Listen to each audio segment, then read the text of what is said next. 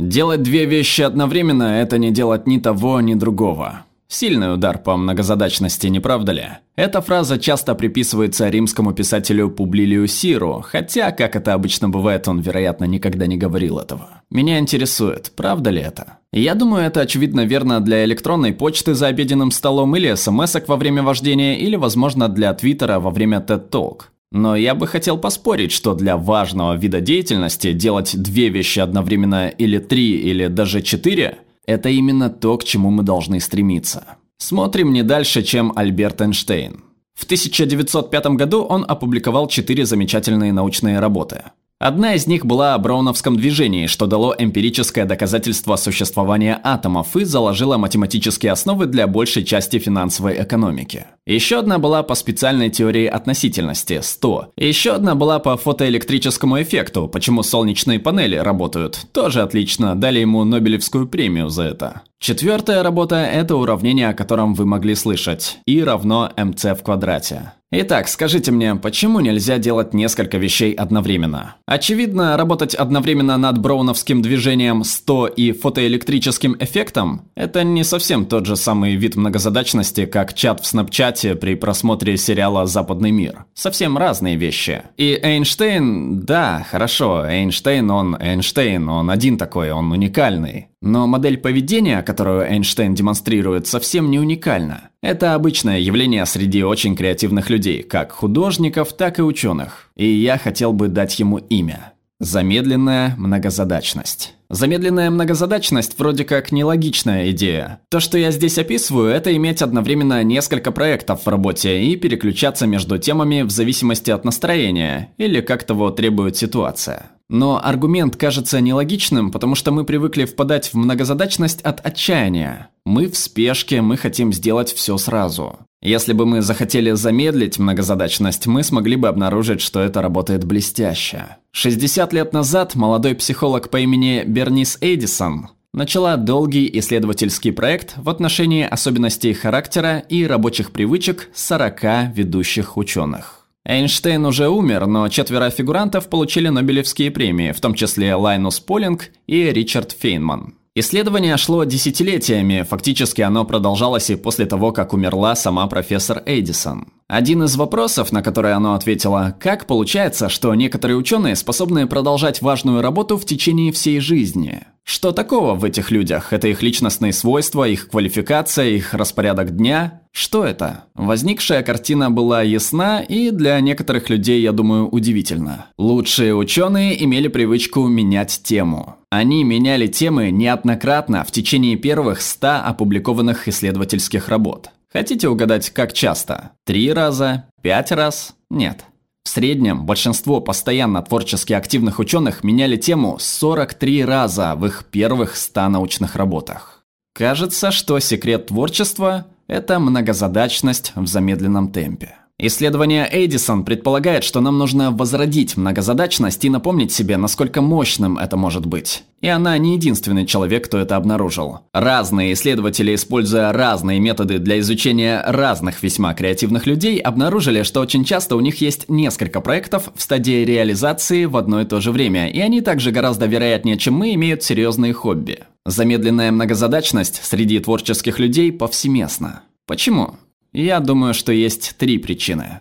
И первая самая простая. Творчество часто возникает, когда вы взяли идею из первоначального контекста и переместили в другой. Легче мыслить нестандартно, если вы проводите время, меняя темы и стандарты мышления. В качестве примера рассмотрим первоначальный Эврика-эффект. Архимед, он борется с трудной проблемой. И он понимает в одно мгновение, что может решить проблему, используя вытеснение воды. Если вы верите этой истории, идея приходит к нему, когда он принимает ванну, погружается в нее и смотрит, как уровень воды поднимается и опускается. И если решение проблемы во время купания не многозадачность, то я не знаю, что это. Вторая причина, по которой многозадачность работает, учиться делать что-то хорошо, часто может помочь вам делать что-то еще. Любой спортсмен расскажет вам о преимуществах кросс-тренинга. Кросс-тренинг вашего ума также возможен. Несколько лет назад исследователи взяли 18 случайно выбранных студентов-медиков и записали их на курс в Филадельфийском художественном музее. где они учились критиковать и анализировать произведения искусства. И в конце курса этих студентов сравнили с контрольной группой их коллег-студентов-медиков. И те, кто прошел художественный курс, стали значительно лучше выполнять задания, такие как диагностика заболеваний глаз по анализу фотографий. Как окулисты, они стали лучше. Так что если мы хотим стать лучше в том, что мы делаем, стоит потратить время на то, чтобы делать что-то еще. Даже если две области кажутся совершенно разными, как офтальмология и история искусства. И в качестве иллюстрации давайте возьмем менее пугающий пример вместо Эйнштейна, окей? Создатель парка юрского периода и сериала «Скорая помощь» Майкл Крайтон. В 1970-х он изначально учился на врача, но потом он написал романы и режиссировал оригинальный фильм «Западный мир». Но также, и это менее известно, он написал научно-популярные книги об искусстве, о медицине, о программировании. Так что в 1995 году он наслаждался плодами всего этого разнообразия, сочиняя самую коммерчески успешную книгу в мире. И самый коммерчески успешный сериал в мире.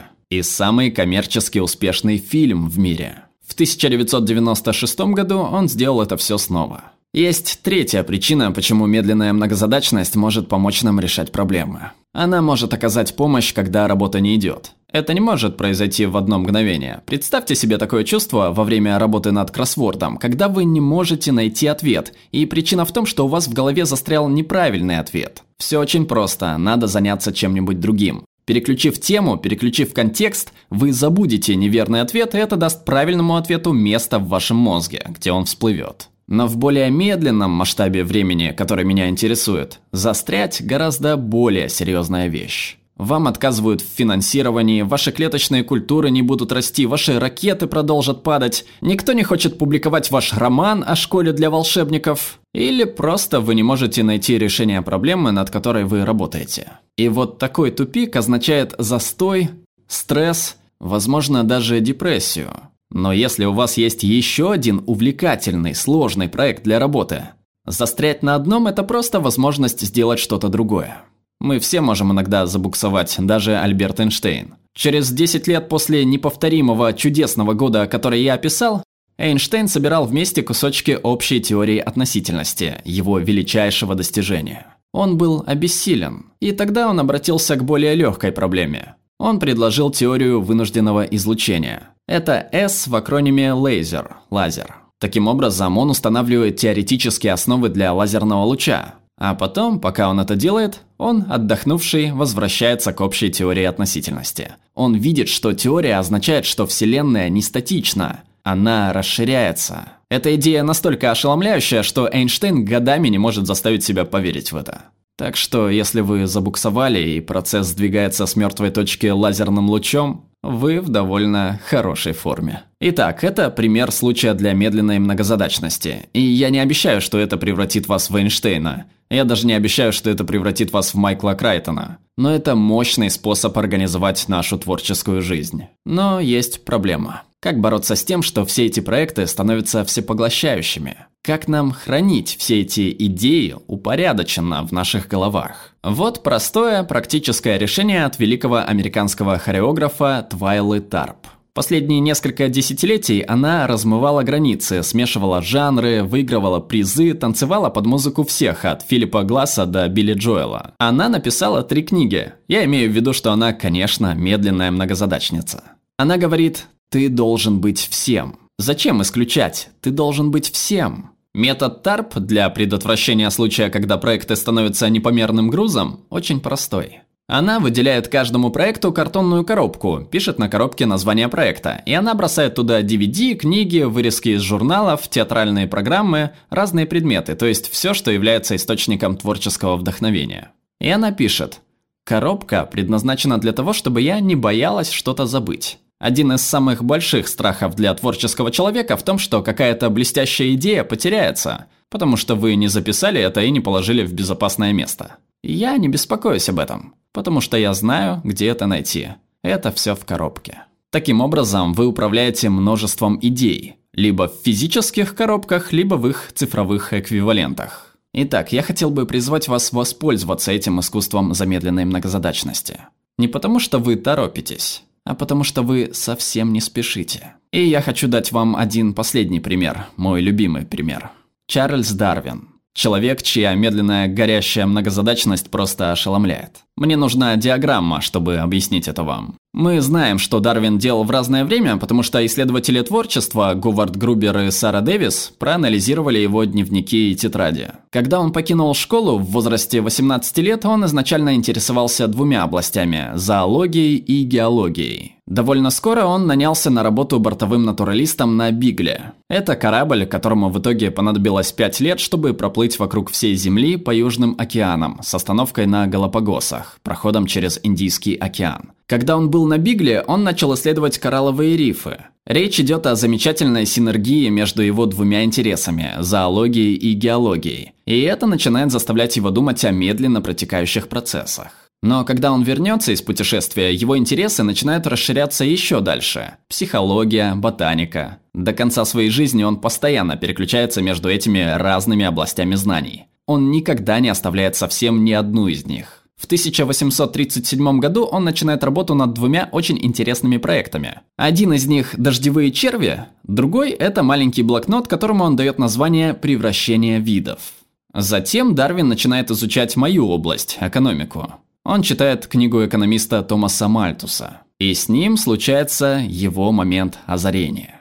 В одно мгновение он осознает, как виды могут появляться и медленно развиваться благодаря процессу выживания наиболее приспособленных. Все это к нему приходит, он все записывает, каждый важный элемент теории эволюции в своей записной книжке. Но затем новый проект.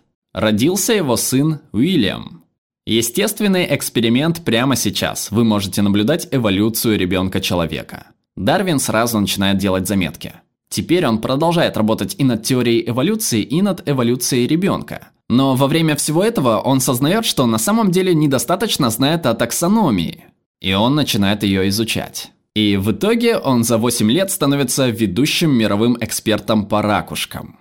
Далее естественный отбор – Книга, над которой он продолжает работать всю свою жизнь и так ее и не заканчивает.